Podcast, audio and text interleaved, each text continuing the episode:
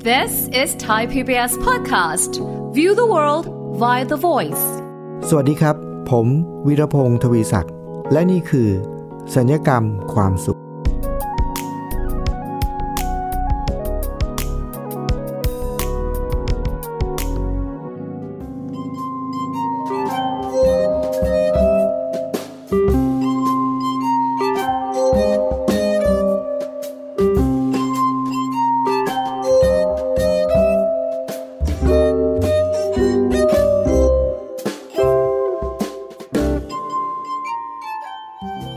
ผู้ฟังครับ บ่อยครั้งมากนะครับ ที่ผมจะได้รับการติดต่อ ไม่ว่าจะเป็นผ่านทางข้อความหรือทางโทรศัพท์ ผ่านทางหลายช่องทางนะครับ จาก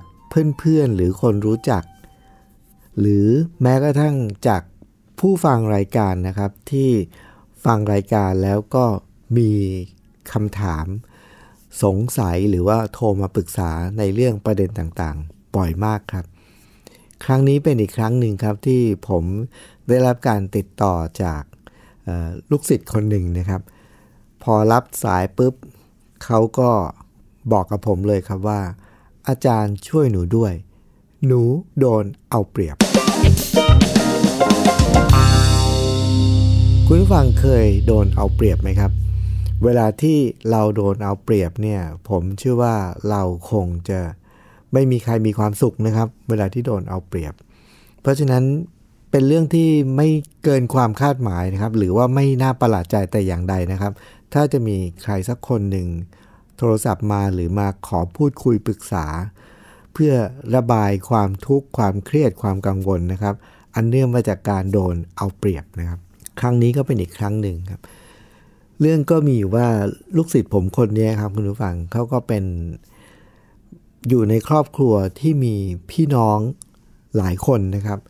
ตัวเขาเองเนี่ยที่จริงแล้วก็เป็นเป็นน้องคนเล็กนะครับ มีพี่น้อง 3-4 คนเนี่ยพี่ๆเขาก็แยกย้ายกันไปทำภารกิจของตัวเองเนี่ยแต่ว่าลูกศิษย์ผมคนนี้เนี่ยความที่เป็นน้องคนเล็กนะครับ แต่ว่าชีวิตเขาเนี่ยเขาก็ประสบความสำเร็จในหน้าที่การงานนะครับในการทำธุรกิจการค้า ก็เลยกลายเป็นว่าตัวเองเนี่ยกลายเป็นที่พึ่งของของพ่อแม่นะเป็นที่พึ่งของพ่อแม่แล้วก็เป็นที่พึ่งของบรรดาพี่ๆด้วยนะครับหมายความว่าอะไรหมายความว่าทุกครั้งเวลาที่เกิดกรณีเกิดประเด็นหรือว่ามีใครที่มีความลำบาก ประสบปัญหาเกี่ยวกับเรื่องใด ๆ ก็ตามเนี่ยก็ต้องเดือดร้อนน้องคนเล็กเนี่ยซึ่งเป็นลูกศิษย์ผมนี่แหละนะฮะ ก็ต้องมาขอความช่วยเหลืออยู่เป็นประจำในทุกเรื่องนะครับ ซึ่งส่วนใหญ่ก็น่าจะเป็นเรื่องเกี่ยวกับเงินนะฮะเดือดร้อนเรื่องเงินเมื่อไหร่ก็มาละนะคนนี้น้องคนนี้แหละจะช่วยได้นะครับ จริงๆเขาก็เป็นคนที่รับหน้าที่คือทำหน้าที่นี้ได้ดีนะครับ แล้วก็คอยดูแลพ่อแม่อย่างดี แล้วก็ให้ความช่วยเหลือพี่ๆตลอดมานะครับ จนกระทั่งวันหนึ่งเนี่ยคุณผู้ฟัง มันเยอะมันบ่อยนะฮะแล้วมันถี่จนกระทั่งเขารู้สึกว่าไม่ไหวแล้วนะ ไม่ไหวแล้วก็รู้สึกว่าหนักหนักเข้ากลายเป็น เริ่มจากว่ารู้สึกว่ารู้สึกดีที่ได้ช่วยเหลือคนอื่นนะแต่พอมันมากเข้าถี่เข้าบ่อยเข้าเนี่ยจนกลายเป็นความรู้สึกว่าโดนเอาเปรียบครับ แล้วก็เลยกลายเป็นความทุกข์ครับ เป็นที่มาของการโทรศัพท์มาปรึกษานะครับ หลังจากนั้นเนี่ยครับคุณผู้ฟังผมก็เลยพูดคุยกับเขาเขาก็เล่าให้ฟังรายละเอียดต่างๆ นานา พอพูดคุยเสร็จแล้วเนี่ยผมก็ถามเขาบอกว่า ถ้าให้เราเลือกได้นะครับ ถ้าให้เราเลือกได้ในชีวิตเนี่ยเราอยากจะเป็นคนที่ชีวิตประสบความสำเร็จนะแล้วก็ สามารถที่จะช่วยเหลือคนอื่นได้ หรือถ้าเราเลือกได้ มีใครอยากจะเลือกมีชีวิตที่ทำอะไรก็ไม่สำเร็จนะทำการค้าก็เจ๊งนะติดขัดไปหมดแล้วก็ทำอะไรไม่สำเร็จเลยนะฮะแล้วก็เลยต้องไปขอความช่วยเหลือจากคนอื่นตลอดเวลา ก็คือถ้าเลือกได้เราอยากจะเป็นใครครับ เป็นคนที่อยู่ในสภาวะที่ต้องไปขอความช่วยเหลือจากคนอื่น หรือเราอยากจะอยู่ในสภาวะ ถ้าเลือกได้เราอยากจะอยู่ในสภาวะของการที่เป็นคนที่ประสบความสำเร็จแล้วก็มีคนมาขอความช่วยเหลือ ให้เลือกครับ อยากจะเป็นคนขอความช่วยเหลือ หรืออยากจะเป็นคน ให้ความช่วยเหลือครับ หลังจากคิดอยู่สักพักหนึ่งครับ ลูกศิษย์ผมคนนี้เขาก็บอกว่า ถ้าเลือกได้นะอาจารย์หนูอยากจะเลือกเป็นคนที่สองครับ คือคนที่มีชีวิตที่ประสบความสำเร็จทำอะไรก็สำเร็จ แล้วก็เป็นคนที่ไม่ได้ไปขอความช่วยเหลือใคร แต่ว่าเป็นคนที่มีใครต่อใครเนี่ยมาขอความช่วยเหลือ ถ้าเลือกได้เขาอยากเป็นคนที่สองครับ เพราะว่าการเป็นคนแรกนี่ไม่น่าจะดีนะครับ คนประเภทที่หนึ่งก็คือทำอะไรก็ไม่สำเร็จ แล้วก็ต้องไปขอความต้องไปอ้าปากขอความช่วยเหลือจากคนอื่นตลอดเวลาครับ คงไม่ถ้าเลือกได้คงไม่มีใครอยากเป็นนะคนที่หนึ่งขอเป็นคนที่สองครับลูกศิษย์บอกบอกขอเป็นคนที่สองผมก็เลยบอกว่า แน่ใจเหรอบอกแน่ใจสิอาจารย์ใครอยากจะเป็นคนที่หนึ่งล่ะล้มเหลวแล้วต้องไป จากหน้าไปขอความช่วยเหลือตลอดเวลาไม่เอาไม่อยากเป็น อยากเป็นคนที่สองนะครับ เป็นคนสำเร็จและเป็นคนที่ใครต่อใครก็มาขอความช่วยเหลือ พอผมพูดอย่างนั้นปุ๊บผมก็มองหน้าเขาครับ แล้วเขาก็มองหน้าผม แล้วผมก็บอกว่า ตอนนี้คุณเป็นคนที่สอง ซึ่งคุณอยากเป็น ถ้าเลือกได้ คุณบอกคุณอยากเป็นคนที่สอง คือคนที่ประสบความสำเร็จ และมีคนมาขอความช่วยเหลือ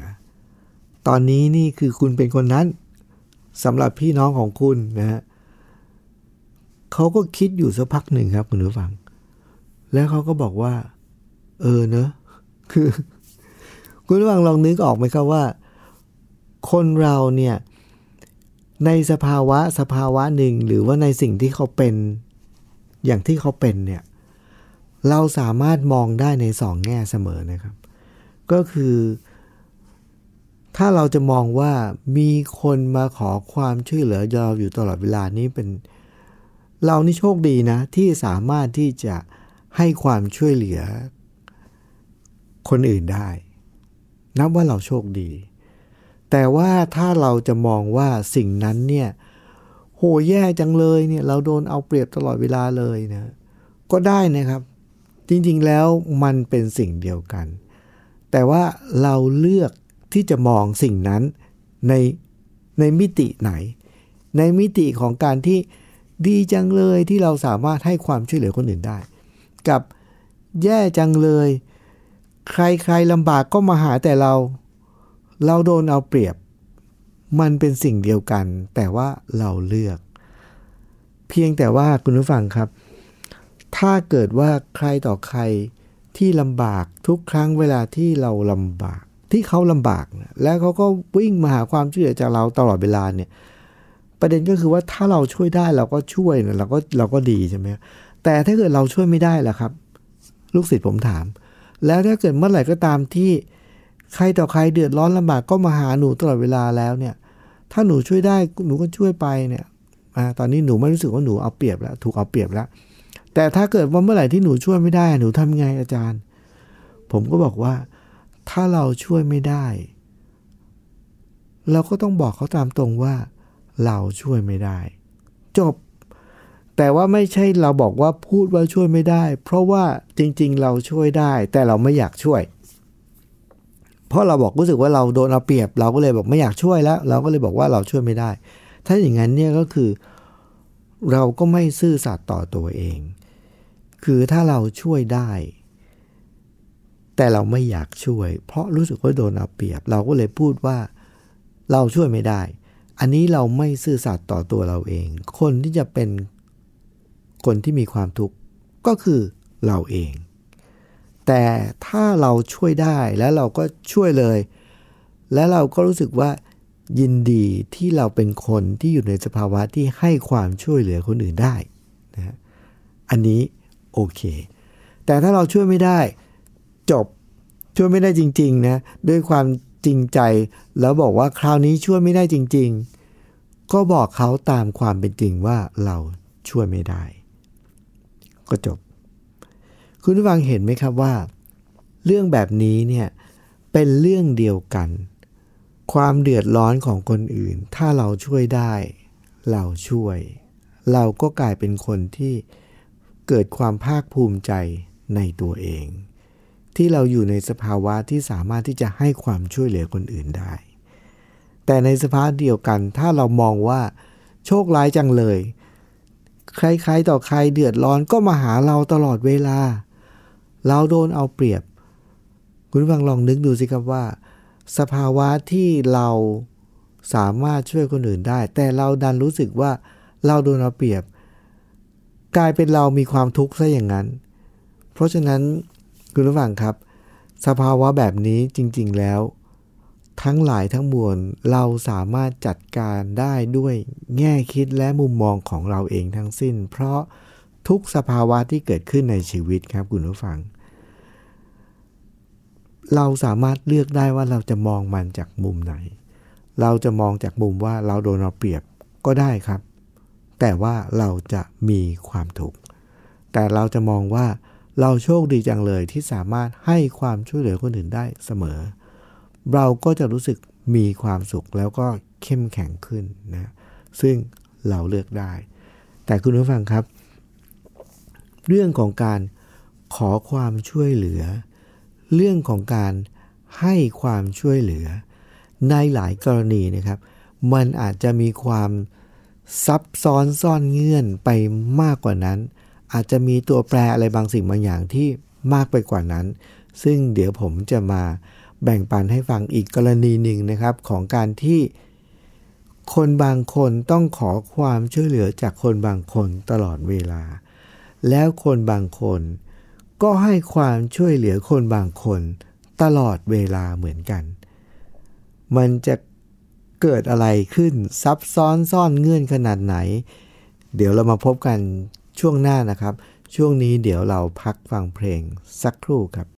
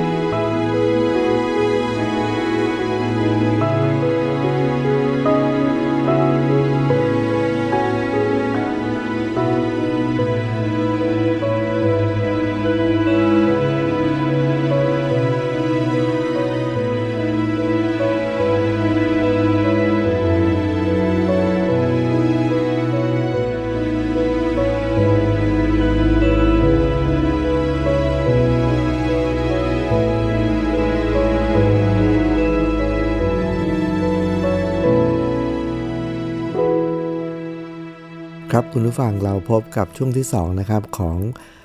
พอดแคสต์สัญญกรรมความสุข ตอนนี้ว่าด้วยเรื่องของตอนที่ชื่อว่าหนูโดนเอาเปรียบนะครับ คุณผู้ฟังครับ การขอความช่วยเหลือ การให้ความช่วยเหลือ การรู้สึกว่าโดนเอาเปรียบ หรือว่าการรู้สึกว่าได้เป็นคนที่ให้ความช่วยเหลือคนอื่นเนี่ย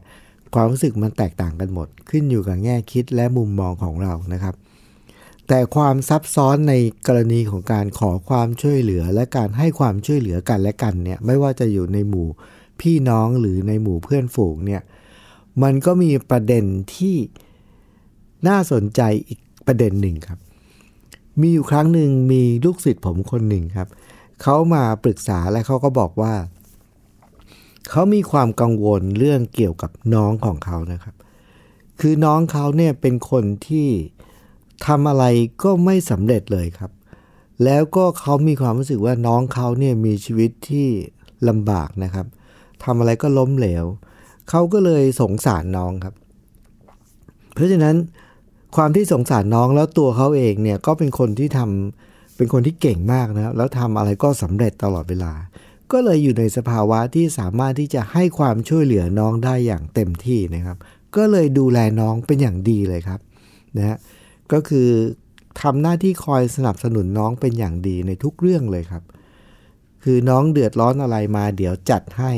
น้องจำเป็นต้องใช้อะไรจัดให้ น้องมีครอบครัวแล้วแล้วน้องก็มีลูก ลูกของน้อง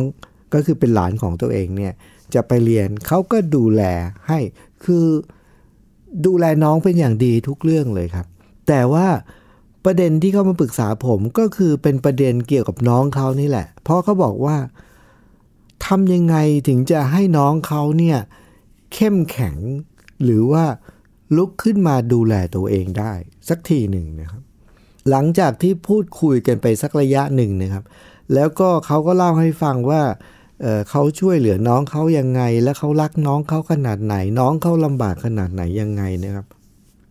แล้วเขาวิธีที่เขาช่วยเหลือน้องเขาเนี่ยวิธียังไงพอผมฟังไปเรื่อยๆเรื่อยๆเรื่อยๆเนี่ย ผมก็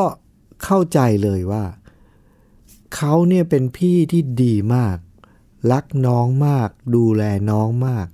อย่างดี แล้วก็ดูแลไปจนถึงหลานก็คือลูกของน้องหลานของตัวเองเนี่ยดูแลอย่างดี แต่ความช่วยเหลือ เขาไม่ได้รู้สึกว่าเขาโดนเอาเปรียบเลยนะครับ เขาช่วยด้วยความเต็มใจครับ แต่พอมาวิเคราะห์ พูดคุยกันอย่างลึกๆแล้วเนี่ยพบว่าความช่วยเหลือที่เขาให้กับน้องเขาเนี่ยด้วยความเต็มใจเนี่ยกลายเป็นสิ่งที่ย้อนกลับมาทำร้ายน้องเขาเองครับ เพราะมันทำให้น้องเขาเนี่ยไม่โตสักทีหนึ่งครับ แล้วก็น้องเขาไม่เกิดการเรียนรู้เลยครับ ว่าจะต้องลุกขึ้นมาแล้วก็จะต้อง ยืนอยู่บนขาของตัวเองให้ได้ครับ น้องเขาไม่เรียนรู้เรื่องนี้เลย เพราะน้องเขาตระหนักอยู่เสมอว่า ไม่เป็นไรครับ ยังไงเดี๋ยวพี่เขาก็ช่วยครับ คุณวังเห็นไหมครับว่า การที่ใครสักคนหนึ่ง ยินดี ที่จะช่วยคนอีกคนหนึ่งตลอดเวลาเนี่ย มันไม่ใช่เป็นสิ่งที่ดีเสมอไปนะครับ เพียงแต่ว่า เราก็จะต้องดูแล้วก็ช่วยอยู่ในระดับและวิธีการที่เหมาะสม ไม่ให้ความช่วยเหลือที่เรามอบให้ไปเนี่ย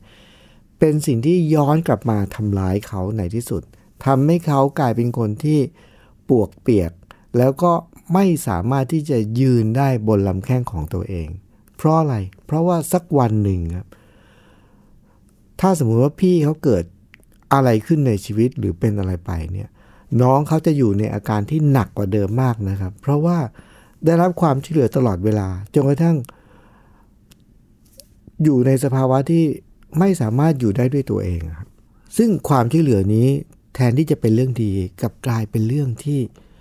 สร้างความเสียหายให้กับน้องเขามากนำมาสู่กระบวนการที่ผมจะต้องให้เขาออกแบบใหม่ครับว่า ความช่วยเหลือที่เขายินดีจะให้น้องเขาเนี่ยควรจะให้ความช่วยเหลือแบบไหน ที่จะไม่เป็นการไปซ้ำเติมทำให้น้องเขาแย่ไปกว่าเดิม คุณฟังเชื่อไหมครับว่า มันมีนกอยู่ชนิดหนึ่งครับ อันนี้เป็นเหตุการณ์ที่เกิดขึ้นจริงที่ท่าเรือแห่งหนึ่งในสหรัฐอเมริกานะครับ ที่ท่าเรือเนี่ยเป็นคล้ายๆ เหมือนสะพานปลานะครับ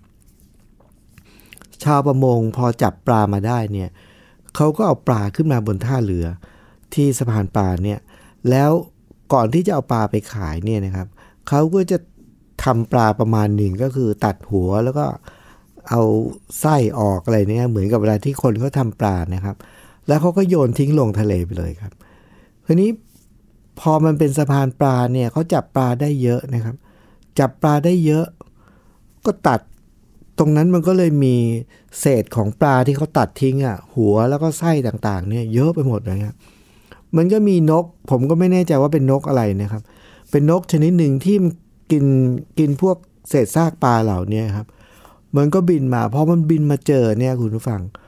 มันก็เลยรู้เลยว่าแหล่งนี้เนี่ยเป็นแหล่งที่จะมีหัวปลาแล้วก็ไส้ปลาเนี่ยที่ชาวประมงตัดทิ้งเยอะมาก ฝูงนกเนี่ยมารอเลยครับ ทุกวันครับ แล้วมันทำให้นกเหล่านี้เนี่ยมีอาหารอิ่มหนำสำราญโดยที่ไม่ต้องลำบากเลยครับ แค่มารออยู่ตรงนั้นแหละ พอเดี๋ยวชาวประมงได้ปลามาก็ตัดหัวตัดไส้ทิ้ง โยนปุ๊บนกก็มากินทำให้นกที่อยู่บริเวณนั้นเนี่ยสะพานปลาแห่งนั้นเนี่ยมันอ้วนท้วนสมบูรณ์ และมีชีวิตที่สุขสบายมาก คุณผู้ฟังครับ ฟังดูเนี่ยมันเหมือนเหมือนกับน้องของลูกศิษย์ผมคนนี้นะฮะที่พี่เขาจะดูแลเขาอย่างดีสุขสบาย โดยที่เขาไม่ต้องลำบากไม่ต้องเดือดร้อนอะไรเลย แต่ว่าอยู่มาวันหนึ่งครับคุณผู้ฟัง เริ่มมีโรงงานโรงงานมาตั้งครับ โรงงานหนึ่งที่เห็นประโยชน์ว่า ไอ้หัวปลาแล้วก็ไส้ปลาเหล่านี้เนี่ยมันยังคงเอาไปมีประโยชน์ในการเอาไป ผลิตอาหารสัตว์ได้ครับ ก็เลยมาบอกชาวประมงว่า นับจากวันนี้เป็นต้นไปเนี่ย หัวปลาที่ตัดแล้วไส้เนี่ยอย่าโยนทิ้งลงทะเลนะ ให้เก็บรวมกันไว้ แล้วเดี๋ยวเขาจะมารับซื้อ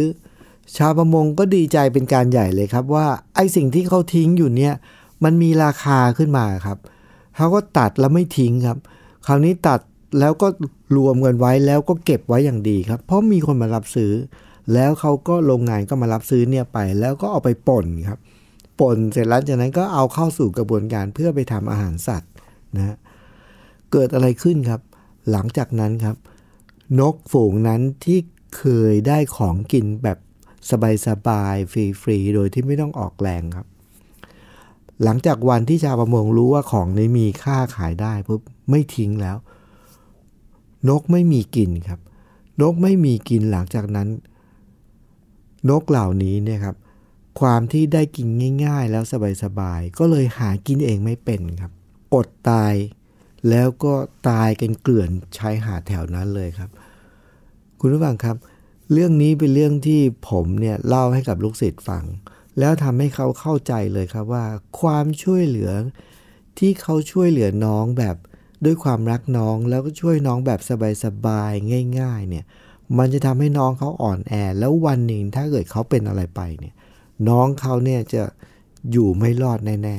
ๆ หลังจากนั้นกระบวนการที่ออกแบบก็คือ ความช่วยเหลือที่เขามีให้กับน้องเขาต่อจากนั้นนะครับเป็นความช่วยเหลือที่เขายังคงให้ด้วยความจริงใจเนี่ยแต่ว่าเป็นความช่วยเหลือที่ส่งมอบด้วยการออกแบบ เพื่อให้น้องเขาเนี่ย ทีละนิดทีละหน่อยเนี่ยต้องค่อยๆเติบโตแล้วต้องค่อยๆ ยืนอยู่บนลำแข้งของตัวเองให้ได้ครับ ไม่ใช่ความช่วยเหลือแบบให้ไปเรื่อยนะ ต้องมีการให้แบบมีการจำกัด หรือว่ามีการทำบัญชี หรือว่ามีการแบบทำให้มันให้สิ่งที่ ให้ความช่วยเหลือไปแล้วเขาสามารถที่จะเอาสิ่งนี้ ไปทำให้มันงอกเงยเพิ่มพูนด้วยตัวเขาเอง หรือเป็นการให้แบบที่เขาต้องไปจัดสรรปันส่วน แล้วแบ่งปันจัดสรรให้มันเหมาะสมลงตัว ไม่ใช่แบบแบมือเมื่อไหร่ก็ได้เมื่อนั้น อะไรอย่างนี้เป็นต้นนะครับ กระบวนการเหล่านี้เนี่ยทีละน้อยทีละน้อยเนี่ยมันทำให้